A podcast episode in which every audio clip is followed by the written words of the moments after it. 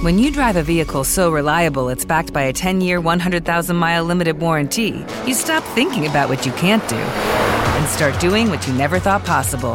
Visit your local Kia dealer today to see what you're capable of in a vehicle that inspires confidence around every corner.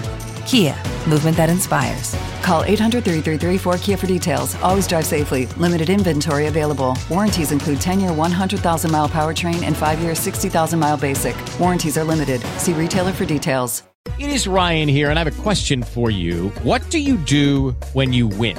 Like, are you a fist pumper? a woohooer, a hand clapper, a high fiver. I kind of like the high five, but if you want to hone in on those winning moves, check out Chumba Casino. At ChumbaCasino.com, choose from hundreds of social casino style games for your chance to redeem serious cash prizes. There are new game releases weekly, plus free daily bonuses. So don't wait. Start having the most fun ever at ChumbaCasino.com. No purchase necessary. VGW. Void were prohibited by law. See terms and conditions. 18 plus.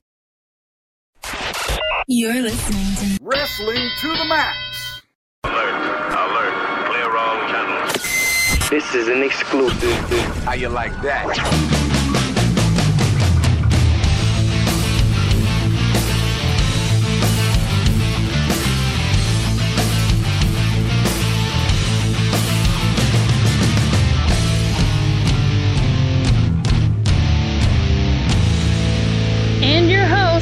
Gary Vaughn, Sean Garmer, and Paul Leeser. King of Sport. New Japan Pro Wrestling.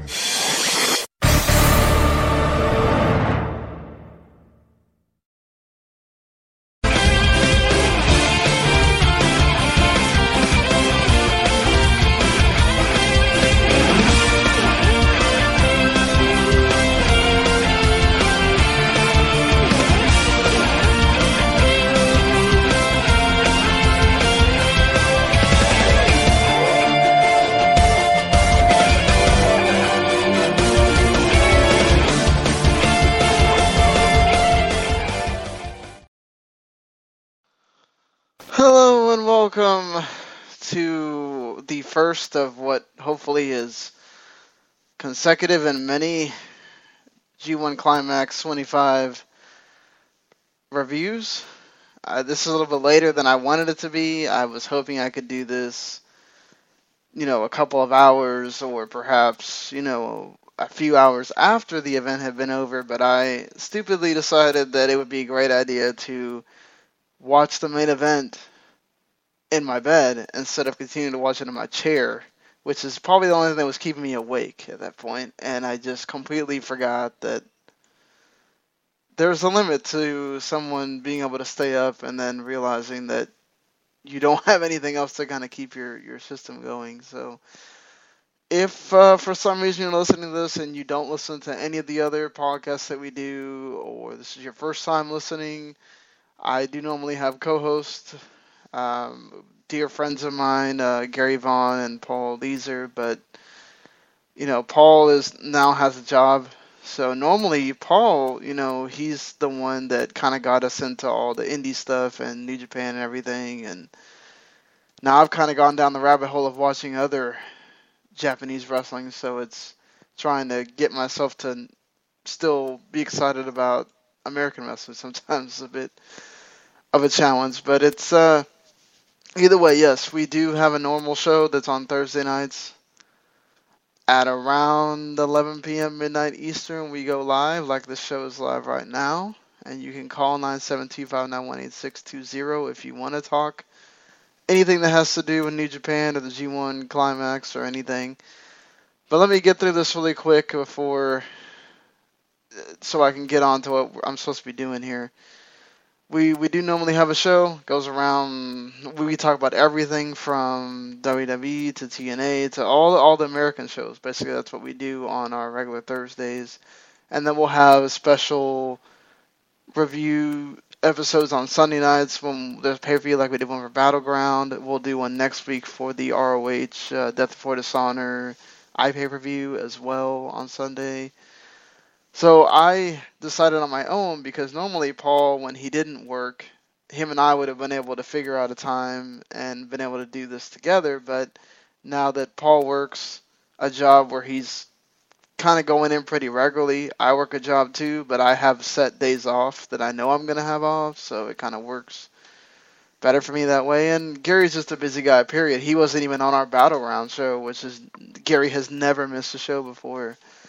Uh, and he's, you know, our normal, you know, the normal host. So that's that. That was just really weird for me to be doing this with somebody besides just me doing this. Uh, I'm gonna hope I can actually keep up with this. I tried to do it for the best Super Juniors, and it didn't work out that well because it wasn't live. It was next day on demand, and then you kind of get behind a couple shows, and it was difficult to keep up. And but I'm gonna be able to try to watch these live, mess up my sleeping schedule for you guys, so that we can have this on a more regular basis. But if you're listening to this and you don't really let's say you're listening to it because it has our name on it and you're not necessarily the biggest New Japan fan or you're just getting into it. I know we've had several listeners or people that are on our Facebook group, which we do have a Wrestling to Max Facebook group you can go join and you can follow us on Twitter at Wrestling2Max without the, the I was live tweeting the G1.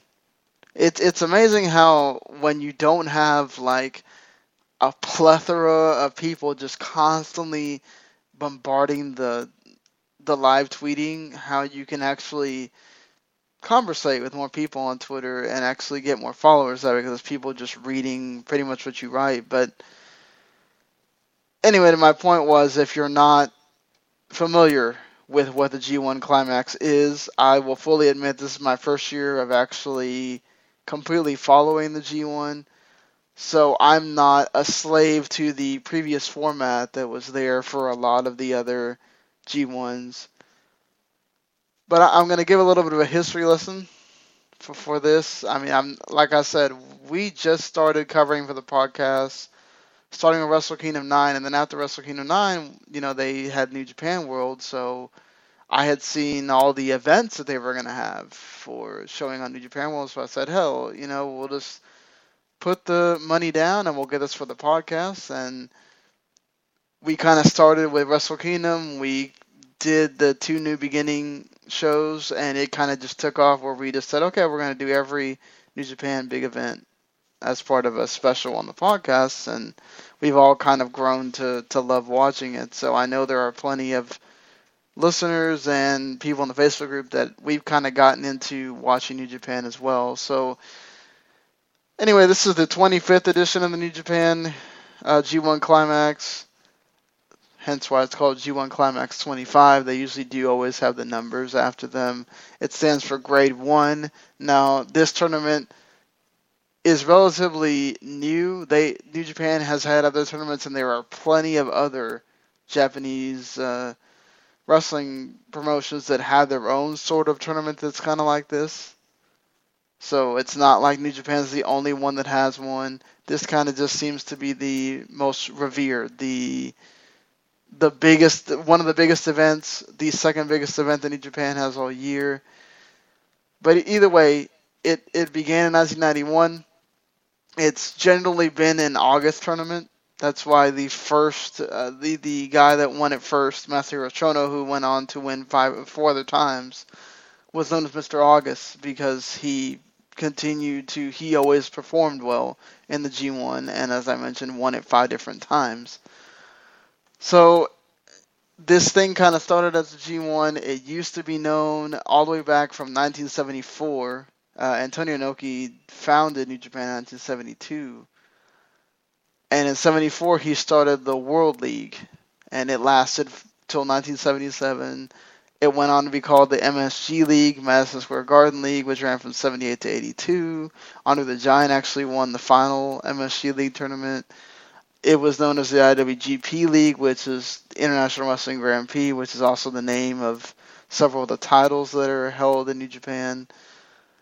The it, it went from 1983 to 88, and Hulk Hogan actually won the first IWGP League. Now, the story that he tells is completely wrong. He did not win the IWGP title because that belt was not made until 1987. So he did win a belt. He did not win the IWGP Heavyweight Championship. That's a farce that he tells. Very much like the many of the other farces that Hulk Hogan loves to to tell in his crazy stories Andre the Giant also won in '85 for that tournament. But really, what you kind of saw is Antonio Inoki wound up winning like 10 out of these 16 tournaments, and then he kind of uh, went his own merry way. And the people in charge of New Japan after this, you know, Riki Choshu doing all the booking and everything, kind of decided, well, we got to have our own tournament and we got to have our own way to kind of cultivate new heavyweight stars. So the G1 was born. Uh, as I mentioned, it's pretty much the second most important event in the New Japan calendar. The third is arguably Dominion, which just happened a few weeks ago. Like I said, this tournament used to be a lot shorter, so it used to only be an August event. Now, because of how big it's become and how many participants they've added, it's now kind of goes over two months, and especially with the format that they've chosen for this year, which I really appreciate. I'll get into that later. It, the participants for this whole tournament have kind of varied. It started as two blocks of four. It's kind of gone into single elimination before. It's gone into various other. It they had uh, four blocks of five at one point in, in one year. I mean, yeah, so it's it's not something that's completely been set in stone forever. It has changed many times. It has been different things many times. But what they ha- what has been consistent for most of the times that it's been around is the the blocks. The fact that you have wrestlers switched the blocks and you wrestle the opponents in your blocks until you and you gain points. Whether it's one, it used to be one point, now it's two points for a win. You get a point for a draw, and you get zero points for obviously losing. And so the the format, at least in past years, has been you just have. I think it's uh, it's over like eight days or something like that. It, it wasn't this big long thing. It was it, it varied, but either way, you had just it was all G1 climax matches. It was all tournament matches. It wasn't you know all these things that if you watch like a New Japan Road to show or even just a regular New Japan event, you don't have all these opening matches or whatever. And that it was just basically ten matches. Especially last year where you had 22 participants, so you had two guys getting a night off, and then everybody else would wrestle. So, and you know, to be honest, going back and watching some of the stuff from last year, while it's great, I could I, I found myself plenty of times falling asleep because it's just so hard to get through. It's such a slog. There's a lot of matches and they're all great. Most of them were, but it was just my goodness, it's so much to take in in one evening and it just feels overly long and and your focus is you find getting yourself uh, with your focus diverted and everything so i think it's it not only for the viewer but for the wrestlers it's it's better the way that they've done it this year which is they expanded it to it's almost a month long and goes from july 20th which you know was yesterday morning to august 16th is the final and they take several breaks. Like right now, they're taking a break until Thursday morning. They have the next show, and then they go from Thursday to Sunday. Then they take another set of days break instead of just going hard for a bunch of days, not having breaks.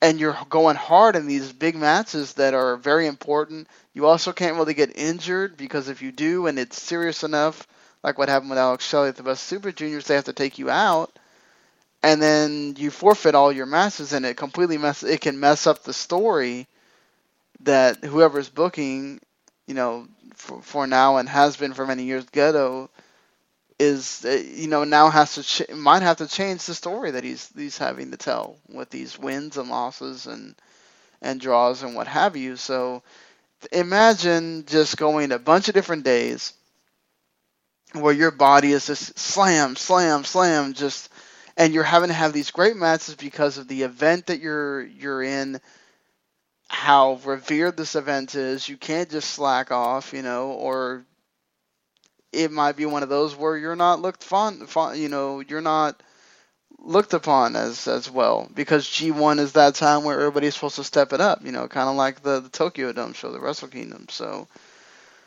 Uh, you know that I think that the people that are complaining about the format change, which is now you have like four preliminary matches, mostly tags. You have an intermission, and then you get your five G1 matches all in a row. And what's cool now is you'll see it in this show that I'm going to talk about. It allows you, and and also I should mention that the blocks, eh, the, the way they have the days set up, it's all one block of matches that are happening. So all A block happened on Monday morning show or Monday night show, depending on where you're living. So it allows you to have a set day. You know that what what you're getting, what matches you're getting, and it allows them to use the tag matches to be able to look forward to the next night and say, okay, well, we have these opposing forces going at it. What a way to build some tension, build something going into the match instead of just guys having a match there's a little bit of story, and you know, to me, I'm a big story guy. So even if it's a little bit, and a lot of times these feuds are built off stuff that happens, interactions that happens in tag matches or whatever. So it really isn't that much different than what you would normally see and how a feud is built up for New Japan, but it's not. It's it's kind of magnified because you're seeing it one night and then possibly the next night or the next few nights you're seeing this match, and so you're much more invested I really felt like it really helped not only kind of give you a calm before the storm, like a feeling of okay, I'm slowly building up, building up. Now we get to the G1 stuff. I'm really excited. There's also tension and everything created for the next time there's an event or, or next time there's a tournament uh, night happening. So yeah, and I mean, uh, I think I guess I might as well go run through. I'm not gonna run through the B block stuff until I'm talking about night two because some of the B block stuff. Well, I guess I might as well run through it because they have to do with each other in tag matches. So let's see. The uh, A block has, uh, and m- many of these guys have been around and, and competed several times these things. I'm, I'm going to run this down.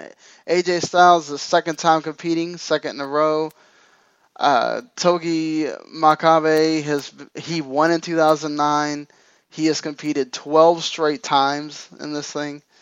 Hiroshi Tenzan, uh, Hiroyoshi Tenzan, I'm sorry. Uh, he won in 2003, 2004, and 2006. He's competed 20 times in this thing. That's that's amazing. Uh, Hiroshi Tanahashi has competed 14 consecutive times. He won in 2007. Stardust genius Tetsuya Naito, who with lucky landslots, you can get lucky just about anywhere. Dearly beloved, we are gathered here today to. Has anyone seen the bride and groom? Sorry, sorry, we're here. We were getting lucky in the limo and we lost track of time. No, Lucky Land Casino with cash prizes that add up quicker than a guest registry. In that case, I pronounce you lucky. Play for free at LuckyLandSlots.com. Daily bonuses are waiting. No purchase necessary. Void were prohibited by law. 18 plus. Terms and conditions apply. See website for details. It is Ryan here, and I have a question for you. What do you do when you win? Like, are you a fist pumper? a woohooer, a hand clapper, a high fiver. I kind of like the high five, but if you want to hone in on those winning moves, check out Chumba Casino. At ChumbaCasino.com, choose from hundreds of social casino style games for your chance to redeem serious cash prizes. There are new game releases weekly, plus free daily bonuses. So don't wait. Start having the most fun ever at ChumbaCasino.com. No purchase necessary. VGW. Void were prohibited by law. See terms and conditions. 18 plus. It's Now doing a different uh, heel gimmick has competed six consecutive times. He won in 2013. Katsuyori Shibata has competed five times. Uh, this is his third one in a row. Uh, Toru this is his 10th appearance, his ninth one in a row. Doc Gallows is competing in his second one in a row. Bad Luck Fale as well. And Kota Ibushi, who had to miss last year because of a concussion he suffered at the Best of Super Juniors. This is only his, his second appearance, but he rounds out the A block. Uh, now the B block, and this is another thing I forgot to mention that you know most tournaments they're made to crown challengers to your champions. Well, the G1 is different because it includes your IWGP Heavyweight Champion, except for in I think like four instances over the 25 years that that hasn't happened, and there's only been two instances where the champion actually wins. But the cool thing here is the champion is important because you have a long time from. This is not like um, people compare this to sort of the Royal Rumble, I guess, as as far as a the uh, how big the event is. The Royal Rumble, you have literally anywhere from two months to two and a half months to WrestleMania. Okay, this you have. You go from August all the way to January, where you're having to have this title shot. And now that this title shot hasn't been always been so pronounced, it's kind of been understated before. It's kind of been one of those things where, okay, well, we're gonna give it to you, but you don't have this this this pronounced thing you have. So since 2012, which is when the first time that uh, Kazuchika Okada won the G1, he is now your defending IWGP Heavyweight Champion as well. He he won it off AJ at Dominion a few weeks ago. He also won the G1 last year, so he's the defending champion. He's the defending G1 winner. And starting with him in 2012, the winner received a briefcase. Now it's it not really at all like the Money in the Bank because your Money in the Bank you don't defend. It's just this thing that gives you a title shot. Whereas this briefcase, you know when your title shot is. But the cool thing is, whoever he loses to, the champion, so whoever Okada loses to in this tournament, will get an opportunity at a singles title shot at one of the next big events, whether it's destruction or, or whatever, they will have an opportunity to fight for the title because they beat the champion. And and that's that's pretty cool. So we'll have to see it creates more intrigue, it creates lots of things going into that January 4th show. So as I was saying, Okada is in this of course, being the champion, your Intercontinental Champion, IWGP Intercontinental Champion Hirooki Goto he won in 2008. He's making his eighth consecutive appearance. Is also on the B block. Yuji Nagata. He won in 2001. He is making his 17th consecutive appearance in in this thing. It's crazy. Uh, Satoshi Kojima, who's making his 14th appearance, his sec- sixth consecutive. He went freelance for a little while, and in those earlier years, uh, he won in 2010. Uh, Shinsuke Nakamura is making his 12th appearance ninth consecutive. He won in 2011 is, and is being tapped as the, the guy that's probably going to win this one. Well, we'll have to see. Uh, Tomohiro Ishii is making his third appearance in a row. Uh, Yujiro Takahashi is making his sixth appearance in a row. Uh, Anderson is making his sixth appearance. Uh, Tomoaki Honma, who debuted last year because of Ibushi getting hurt, is making his second appearance. And Unbreakable Michael Elgin from ROH is the lone non uh, regular New Japan talent being used in this. He said it was his dream to be in the G1. Now he gets to prove whether he really deserved the opportunity to be in the G1. There's a lot of people that hate on Michael Elgin. I think it's really un- unjust and unfair. But and I think he's going to prove it in this tournament. The people that hate on him, you really shouldn't, because this guy is much better, and I think he adapts the situation that he's in. People just kind of go, "Oh man, I hate Michael Elgin. He's never gonna, he's he's gonna look bad in this event or whatever." And I think uh, that's what he's going to do. He's going to prove everybody wrong, and I think he does that a little bit already in that tag match that he's in on this show. He proves that he he belongs there. So. I think that's enough preamble. I think I've kind of broken everything down. Now it's time to actually get into the meat of what is G1 Climax Night 1. Uh, they're going to do this in 19 days in 14 different cities. Uh, they will vary drastically in attendance. So, like, the Sapporo uh, Hokkaido uh, Prefectural Sports Center holds 8,000 people, whereas the show that they're going to do on Thursday morning or Thursday night is going to be in a different city, and that building doesn't hold anywhere near that many people. It holds, I think, like 2,400. So you can see the drastic difference between what you get one night and what much you might get the other night. Uh, whereas uh, the the show that you're going to see on Thursday, which really I think if you if you listen to this or you listen to other podcasts that talk about the G1, there's going to be a lot of them that maybe don't even cover New Japan at all that are going to all of a sudden jump on this for some reason. I, I've heard a few today. It sounded kind of weird, but they. Now I kind of lost my thought. You saw this uh, with the Best of Super Juniors that New Japan had, where they went to different cities, and I, I get. I think my point was previously, and now New Japan didn't always have this because they used to have this thing with UStream where you paid, I think it was like 110, 120 dollars, and you got to watch all the G1. Now New Japan has this streaming service, just like WWE Network, called NJPW World, New Japan World. It costs even less than WWE Network. It costs like eight dollars and like forty cents, something like that, depending on the exchange rate of where you are.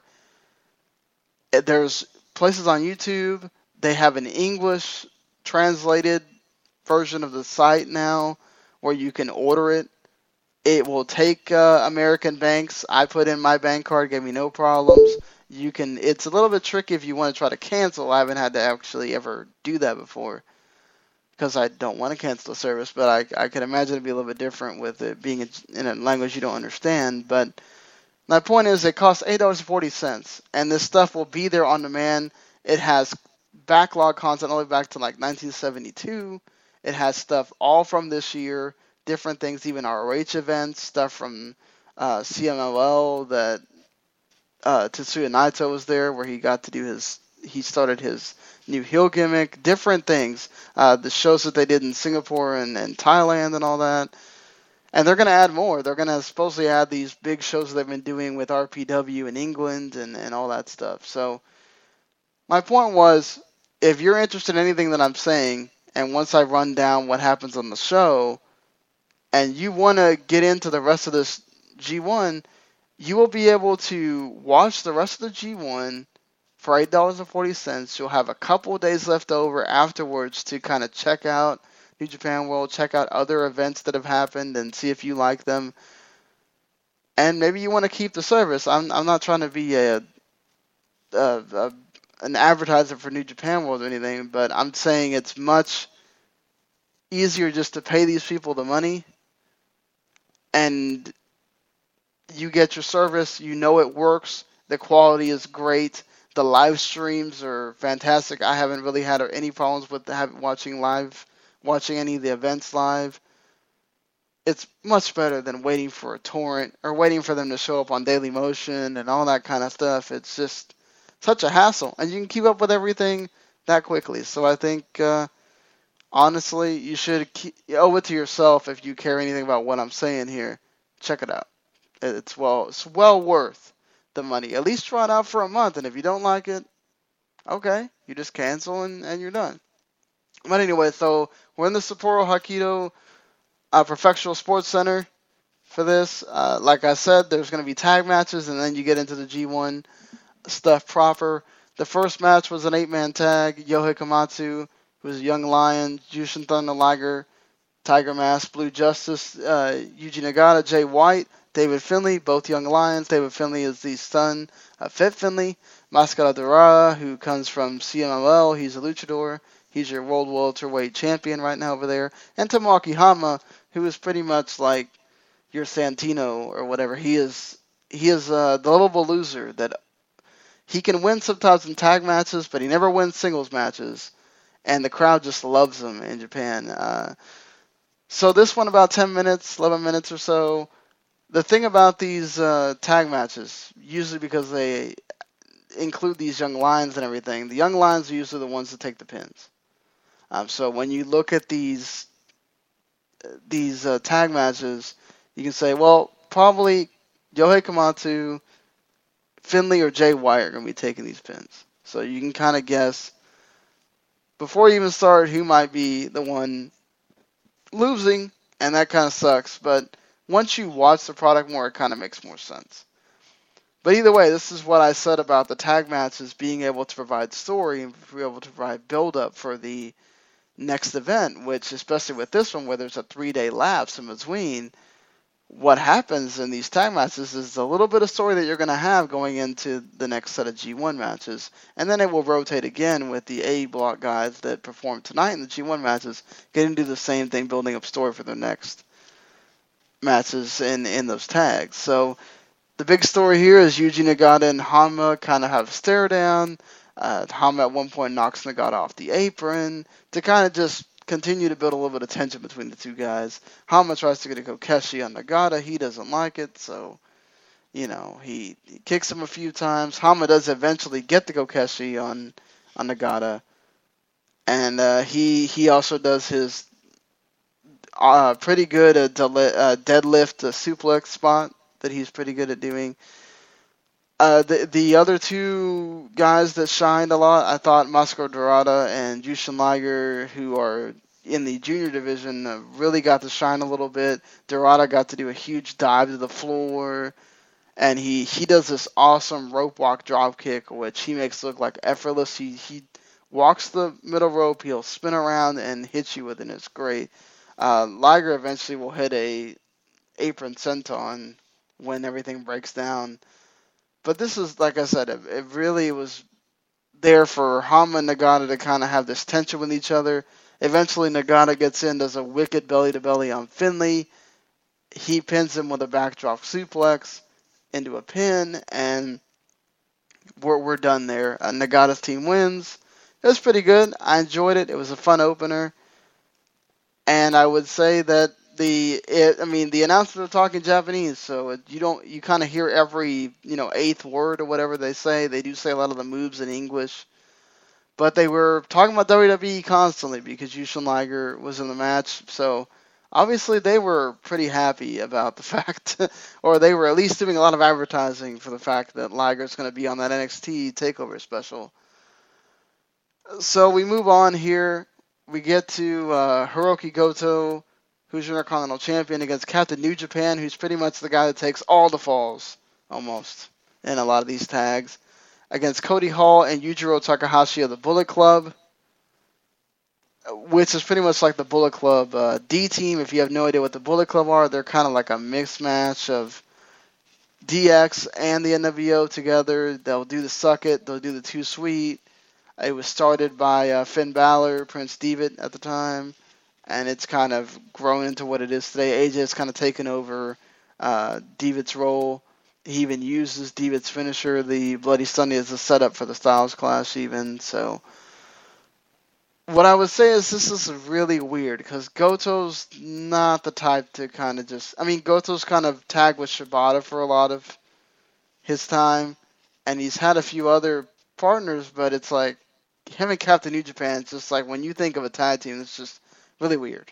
You know, and Yujiro and Cody Hall have this chemistry together because of them both being in the Bullet Club or whatnot. But Cody Hall's pretty much a young lion, and Yujiro's kind of like your, I guess, jobber extraordinaire. He kind of gets to a certain point and doesn't go any farther.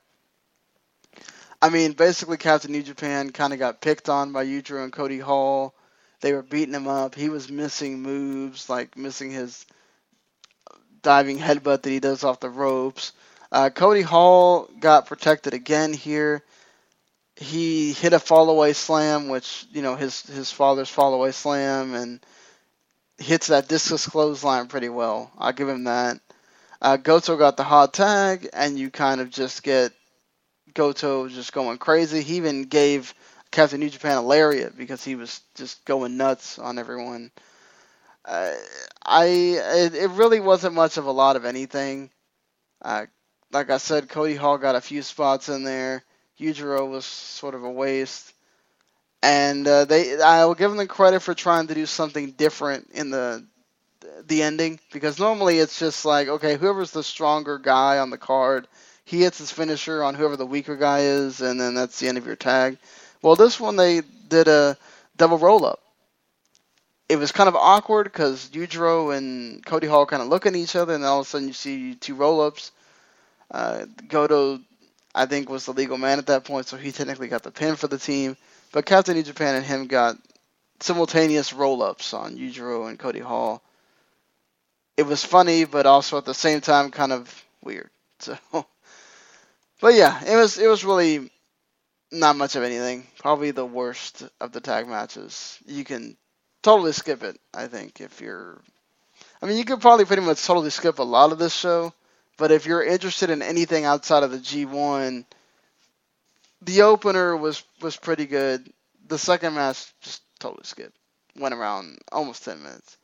So then the third time match is Shinsuke Nakamura and Yoshihashi. I should have mentioned that Goto and Takahashi uh, Yujiro have to wrestle in the next uh, set of uh, G1 matches on Thursday morning. So that's kind of why they had Goto and, and Takahashi here. But in the third match is Shinsuke Nakamura and Yoshihashi, both of Chaos against Karl Anderson and Tama Tonga, both of the Bullet Club.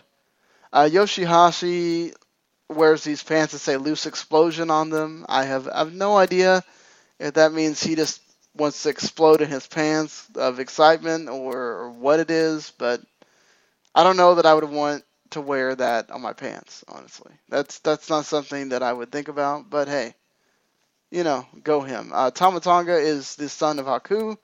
Uh, he's really underrated. Lucky Land Casino asking people what's the weirdest place you've gotten lucky? Lucky? In line at the deli, I guess? Aha, in my dentist's office. More than once, actually. Do I have to say? Yes, you do. In the car before my kids' PTA meeting. Really? Yes. Excuse me, what's the weirdest place you've gotten lucky? I never win and tell. Well, there you have it. You can get lucky anywhere playing at LuckyLandSlots.com. Play for free right now. Are you feeling lucky? No purchase necessary. Void where prohibited by law. 18 plus. Terms and conditions apply. See website for details. I really like him. I hope that he gets a singles run at some point, or maybe a juniors run, or, or whatever. You know, uh, Nakamura. If you've never seen this guy, do yourself a favor. Go look up some Shinsuke Nakamura matches, preferably the one against Kota Ibushi from Wrestle Kingdom even maybe even the one from against Goto from Dominion a few weeks ago. He is great. He came out as a ninja at Dominion. It was awesome. He came out as a king at Wrestle Kingdom. Just fantastic. This guy. Uh, Karl Anderson. He's called the Machine Gun. He is a terrific singles wrestler, but he often gets stuck in just tag matches with Doc Gallows because they're your IWGP Tag Team Champions right now. And Anderson's just so good as a singles wrestler, and he proved that he got to the final of the G1 in 2012. So he's the only Gaijin besides Rick Rude to ever do that, actually. So either way, pretty much what you get in a lot of these is Yoshihashi's kind of like the fall guy mostly, most of the time. So the crowd kind of gets behind him because it's like that hope spot that maybe this will be the time Yoshihashi gets a win they had a funny spot where Anderson kind of took him all the way to the ramp, and there was just these chairs there with the front the front row, and he kind of just tosses Yoshihashi there and leaves him there. Uh, in New Japan, there's a 20 count, not a 10 count, so they can kind of do things like that because they have longer to actually get in, get back into the ring. Uh, there was a really great exchange between Nakamura and Anderson, where Nakamura went for the Boma Ye, Anderson went for the stun or gun stun and then they both countered, and it led to a nasty spinebuster by Anderson. Great stuff. I mean, you knew Nakamura was going to get the win here over Tama Tonga with the Boma but I thought they did well in hyping up the interactions between Anderson and Nakamura. Great stuff. I really enjoyed it. Maybe something you might want to check out if you've never seen Anderson or Nakamura. I it's something. It doesn't last that long to really be. It it lasts about ten minutes. It's not anything that's gonna like ruin your day if you go watch it. Probably probably just watch it and be done with it there. So your last uh, tag match is a six man. It's Kazuchika Okada, your IWGP Heavyweight Champion. Gedo, the Booker, who's also a member of Chaos, and he also is pretty much like Okada's manager. And then Tomohiro Ishii, who is this big bruiser guy and he's awesome. Uh, Ryusuke Taguchi, who is pretty much uh, known for, he used to be in a tag team with uh, Prince Devitt, Finn Balor, and he also pretty much is known for having doing all of his offense with his ass. I'm not joking. That's that's what he does. Uh, Satoshi Kojima, he and Hiroshi Tenzan are a tag team, pretty much like been a permanent tag team fixture forever called Tenkoji. Uh, but he is in. He is also seconded by uh, Mr. Michael Elgin, making his first appearance in New Japan, his first match in the six man here. Michael Elgin was made to look really strong here. He had a great that Stallings. He's done it plenty of times in our race before in multiple man matches where he does the Stallings suplex, and then the tag members that are on the apron come in and kick him and make it look to where he, you know, that's supposed to stop him from doing the suplex, but he's able to stop, get hit, it a little bit, and then he has so much strength that he can pull him back up. And he does that here with Okada and Ishii kind of kicking him, and he still holds Gedo up there, and then he suplexes him down, gets a good reaction, and he also gets to do the. Um, he also does the he does the deadlift German on Ishii, which was awesome. The crowd really popped for that. Uh, the the devil he's done this before. I think people are making too much of a big meal out of this. He's done it before, and I don't know that it's solely on Elgin. I think it's maybe Ishii wasn't too confident about what was supposed to happen, or there was confusion. But he's done this double fallaway slam and Samoan drop move before, and it Ishii kind of almost lands very awkwardly, and it makes it look like Elgin messed it up, but he kind of didn't really. So I don't think you can kind of blame him there for that. And Elgin also does that dumb move that I wish he wouldn't do, which is the where he gets you like kind of bent down and then he double stomps your back. A lot of times he misses it. Luckily he didn't this time, but it's one of those I can kind of just take or leave, just don't do it. I, I hope that he continues the style where he tries to blend in with what's there and not try to do too many crazy things to get a reaction. If you blend in and tell the story, it's it's much better. And I think I have a lot of faith in Elgin. Him and Okada are, are facing off in the semi-main event. I, I should mention Nakamura and Karl Anderson of the main event of Thursday morning show. Elgin and Okada are going to face off in that match. Going to be Elgin's first singles match in New Japan. What a way to have your first singles match against the current IWGP Heavyweight Champion, defending G1 winner.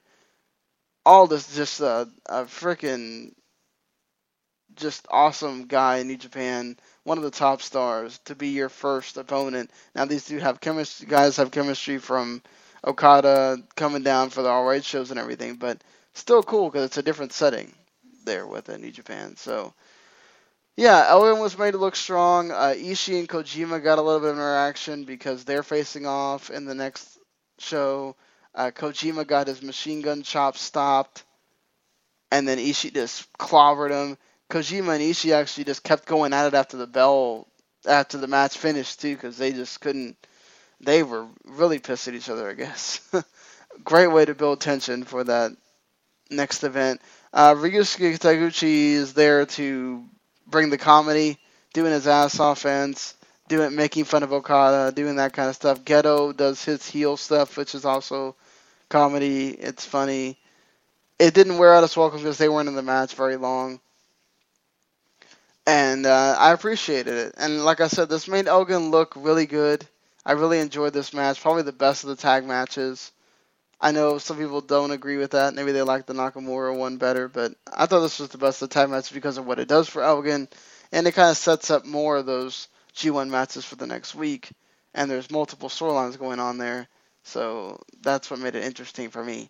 So let's get on to the G1 climax matches, all in the A block. Hiroshi Tenzan, Hiroyoshi Tenzan against Doc Gallows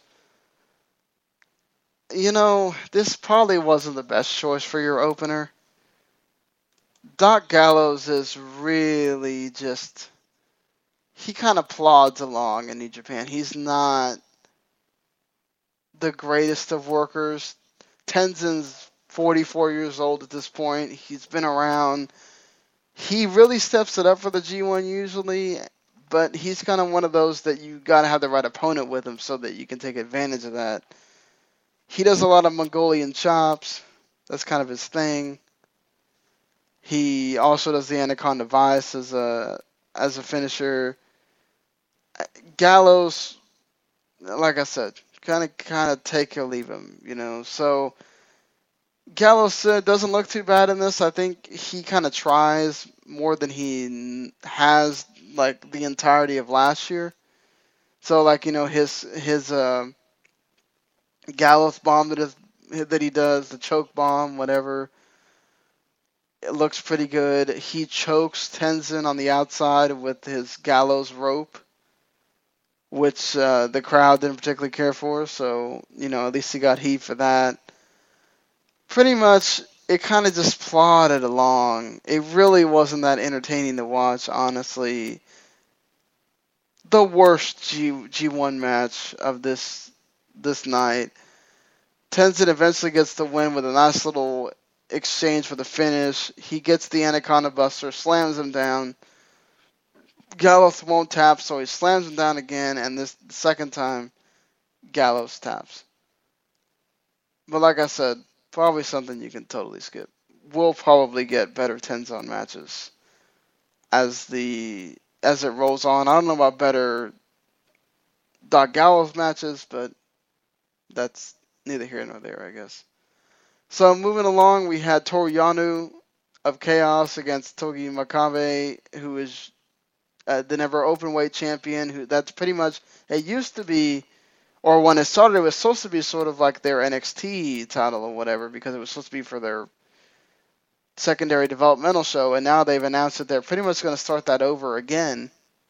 It's going to be called the Young Lions Initiative or the Young Lions uh, something, where they're going to be able to scout talent, bring them in, and then give them separate shows to work that are not part of the New Japan tour. That way they can get seasoned and learn the style and all that kind of stuff, which is great. I think any promotion that can have something like that would be great. It it would honestly, I don't see how it doesn't help you. But either way, Toru Yano, he's pretty much your comedy character in New Japan. He does just comedy stuff. He has a routine that he goes through.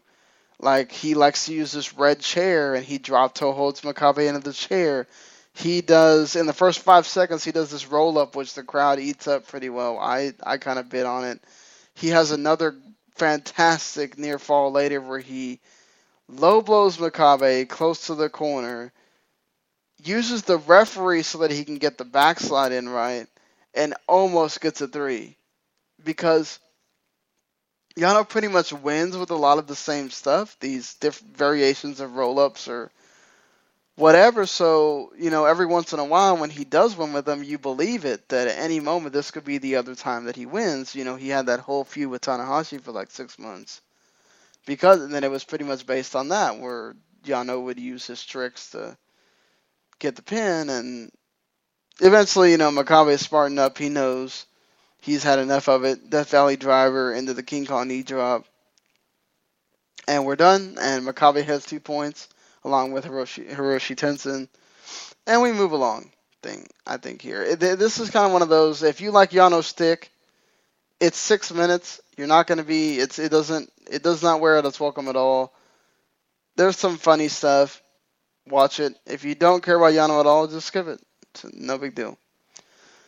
So Tetsuya Naito against Bad Luck Fale of the Bullet Club. Uh, Fale is this huge dude uh, big, big fat dude, but he can. He has a cool look to him. Super serious guy. Uh, Naito. Speaking of serious, Naito is um, now uh, part of Los Ignorables or Ingobernables. Excuse me, Ingobernables over there in CMLL, and some of those guys are supposed to show up once we get done with the G1. I think to kind of continue this for Naito. So I think uh, what you kind of get is Naito doing his heel stick, which is basically he doesn't care. He doesn't care what happens in the match. He kind of doesn't take anything seriously. And so, like, when Fale gets mad and tosses him in the chairs, you see him take a nap for like 10 seconds.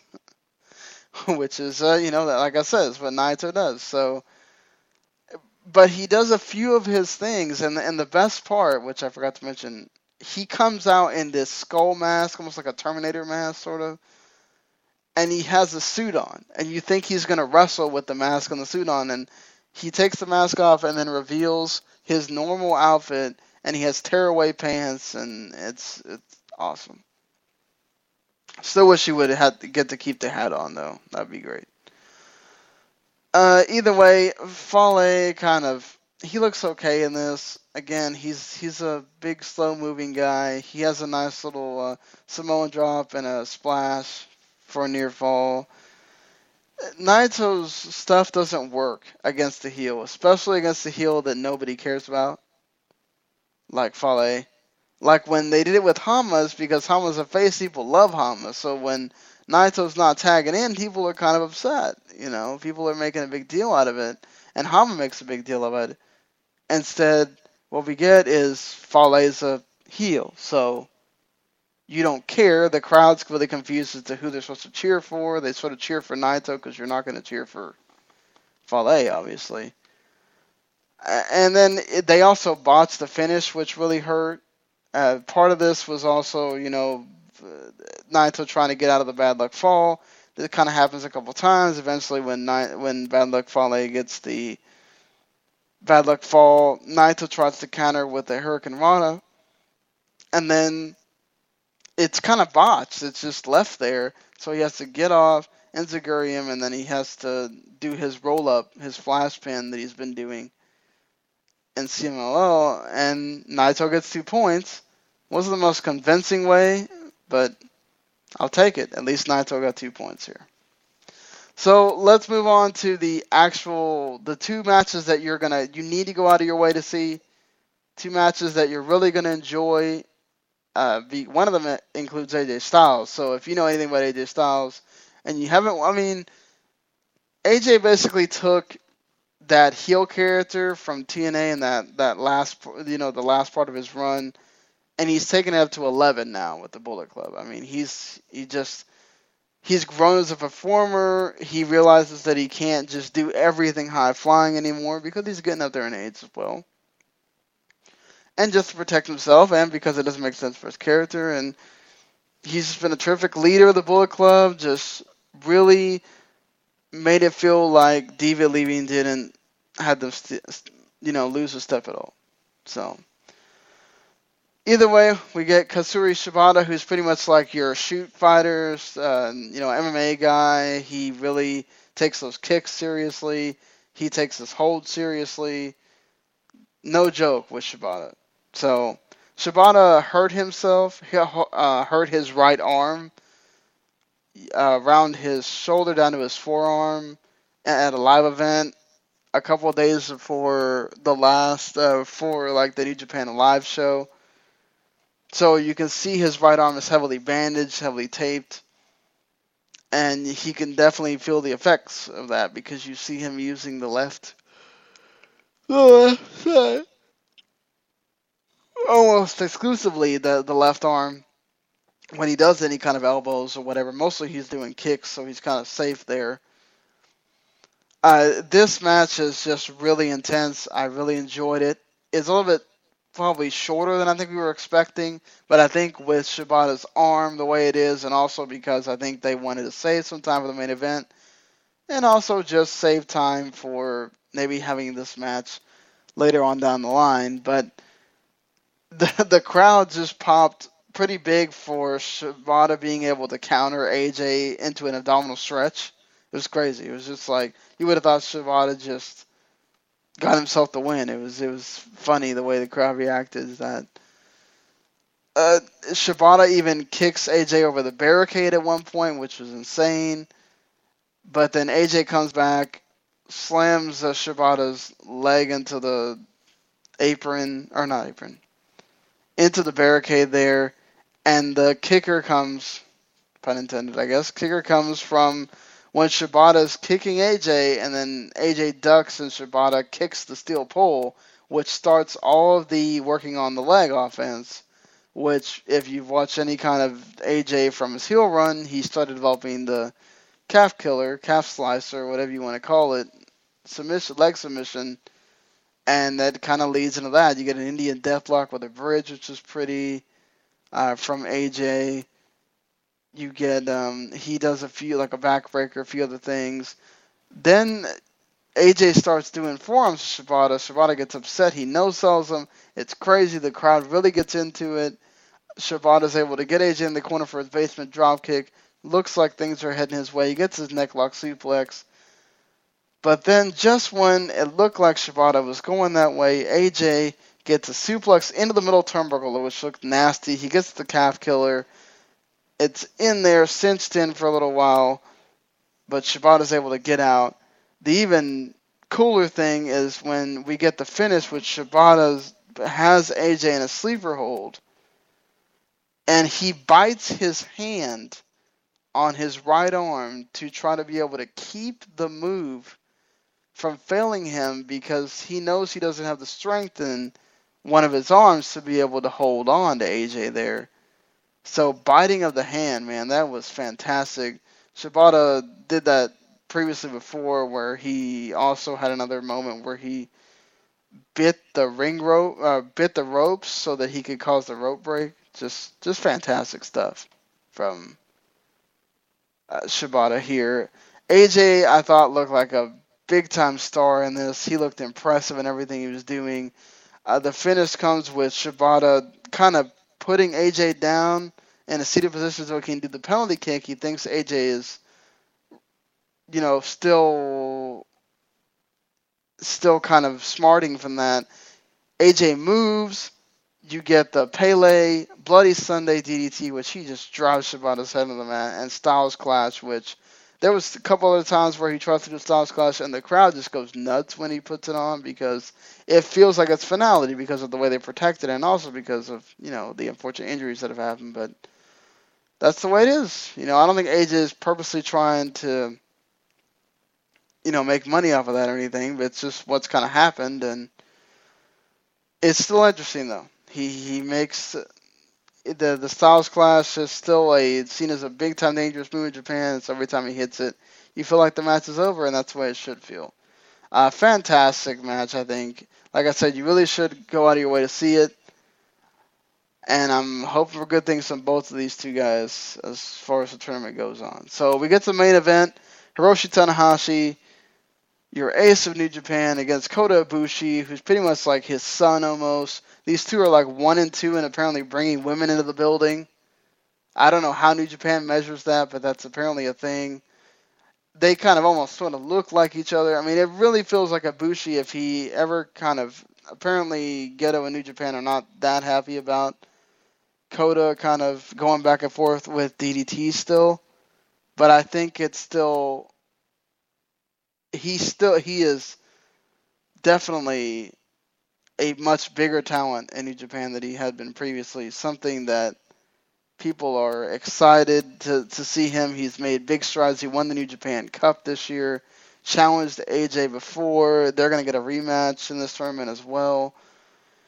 So we have a, a first time meeting. I should note that it was a first time meeting for AJ and Shibata. This is a first time meeting as well as Hiroshi Tanahashi against Kota Ibushi.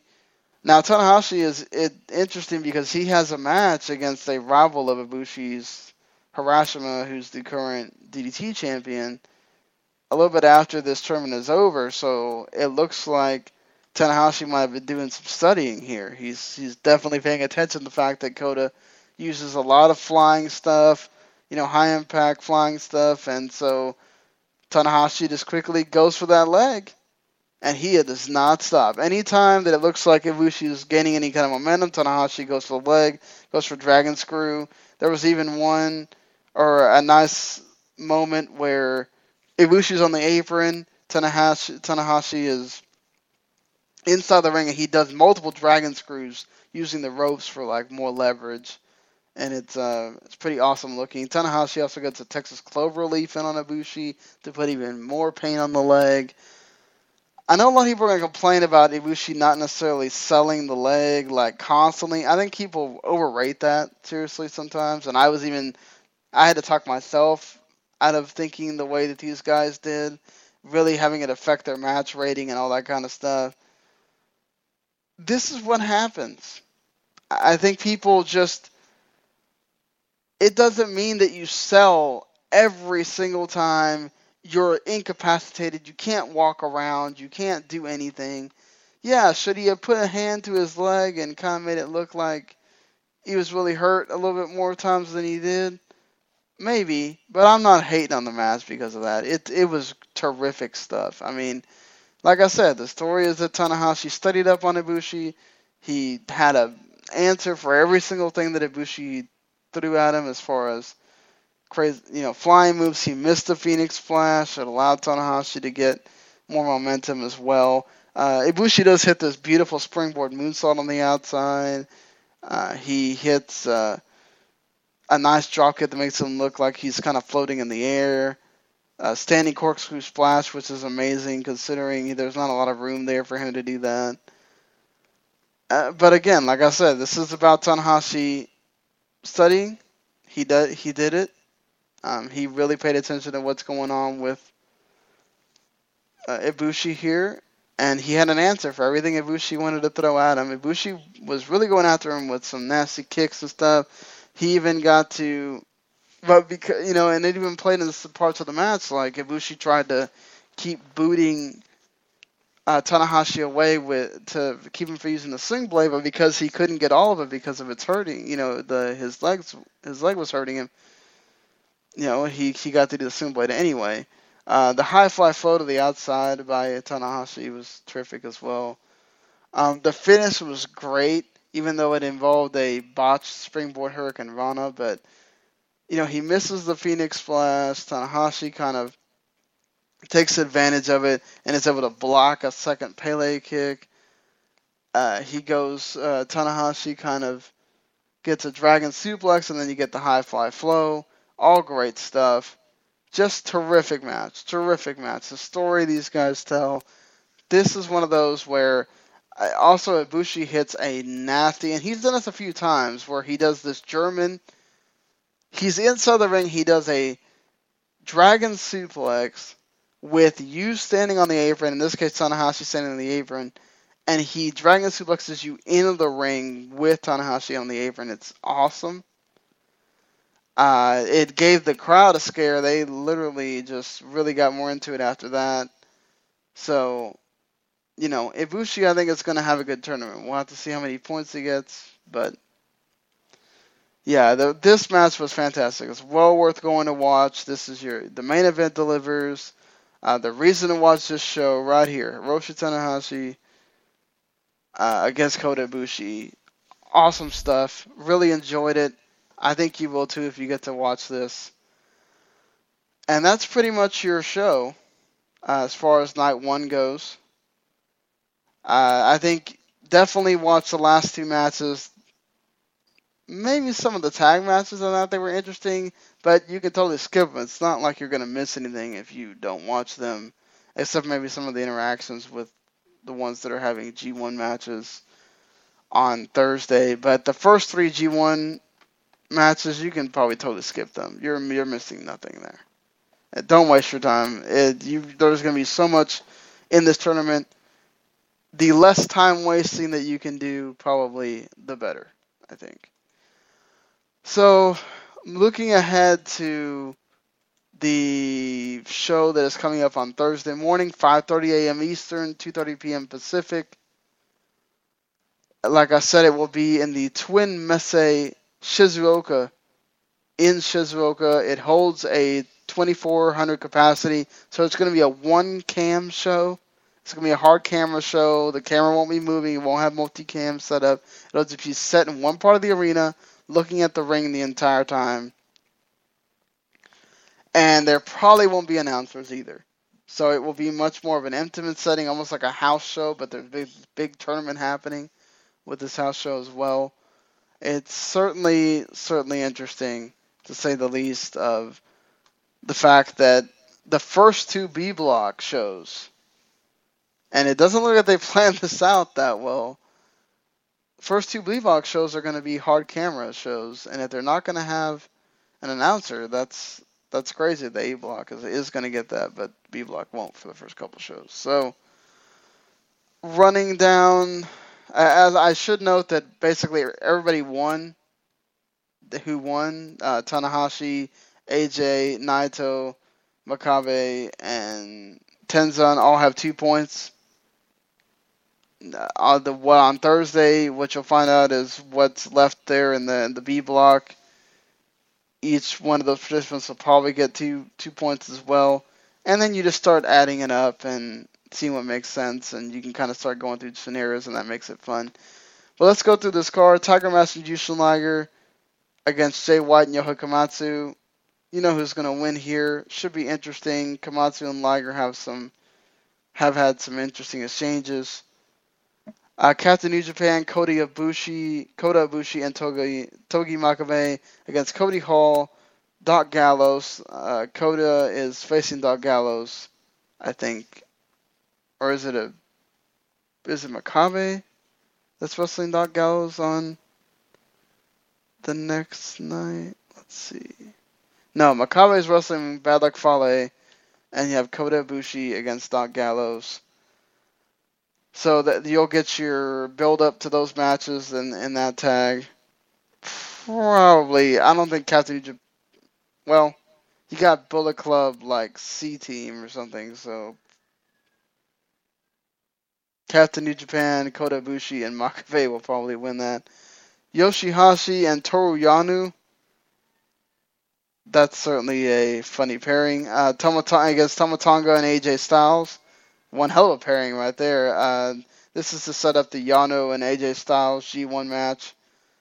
Should have some comedy. This might be one that I'm sure AJ is going to win here. Or maybe Yano wins the tag and then AJ wins the, the G1 match or whatever. So after that, we have our final tag, which is Mascara Dorada, Tetsuya Naito, and Hiroshi Tanahashi tagging together against Ryusuke Taguchi Katsuyori Shibata. It's Naito and Shibata in that semi-main event, and your main event is Hiroshi. No, I think your, I think your main event is uh, Katsuyori Shibata against Tetsuya Naito, and then your semi-main is uh, Hiroshi Tanahashi against Hiroyoshi Tenzan. They're facing each other in in this tag, so that's also there to set up more uh, more tension there. Should be should be fun. Uh, so your B block matches, uh, Satoshi Kojima against Tomohiro Ishii, man, this should be a pounding. Should be awesome. Just get two guys beating the crap out of each other. I think Ishii gets it off. Right. I mean, I don't remember what I did when I pick him, who I picked here, so I'm not going to. I'm going to reserve my judgment. I want. I don't want to go back on who I picked. I can pretty much tell you Goto's beating Yujiro. There's no way Yujiro's winning. Uh, Yuji Nagata against Tomoaki Honma should be really fun, really interesting. It's going to be interesting where the crowd goes because those are two guys that are fan favorites. Uh, Kazuchika Okada against Michael Elgin. This year's semi-main event is going to be really interesting. Uh, Want to see what Elgin does in a singles capacity here against Okada. Uh, this is going to be put up for shut-up time for Elgin, definitely. And Nakamura and Karl Anderson, they have wonderful exchanges. They've had wonderful exchanges before your main event. That should be awesome. I'm pretty sure Nakamura is going to win, but Karl Anderson will make it really interesting because you can have so many gun stun and uh, Boma Ye interactions there. So I'm, I'm going to be interested to see what we get with that. So th- that's looking ahead to the Thursday morning show.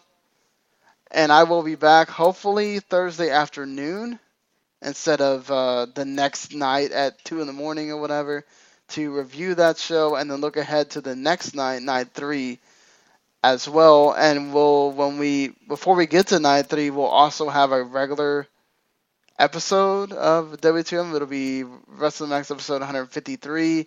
We'll be reviewing what happened on Raw. We'll be talking about what what happened on TNA, on ROH TV, on Lucha Underground, uh, on NXT as well, and whatever else is going on in the news. All this stuff about, you know, it did Kevin Owens get buried, all this whatever we'll talk about that on there. So look forward to Thursday night, Friday morning for our big show, and I'll, I should have another G1 show. I'll probably do like a little wrap up of the first two G1 nights on the regular show as well. So there's plenty to check out from us. If you watch Battleground and you haven't heard our podcast reviewing the show, it's just me and Paul, and we have a few call-ins as well it kind of sucks without Gary, but the show's still good. So go check out our Battleground uh, W2M special, our review of that. And like I said, I shall see you probably sometime on Thursday for the night two review. And then we'll be back on Friday morning with our regular W2 episode. Hope you enjoyed this. Let me know if I did uh, okay or if I did a terrible job. But until we meet again, everyone, enjoy the G1. Like I said, it's not that bad to, uh, you know, plop down that money for New Japan World. Certainly much cheaper than it has been in many years. And you're going to get this big tournament, and there's so much archive stuff there for you to check out as well. So, like I said, until until Thursday afternoon or so, if you're not living life to the max, remember you're not living life at all. Peace. You know it.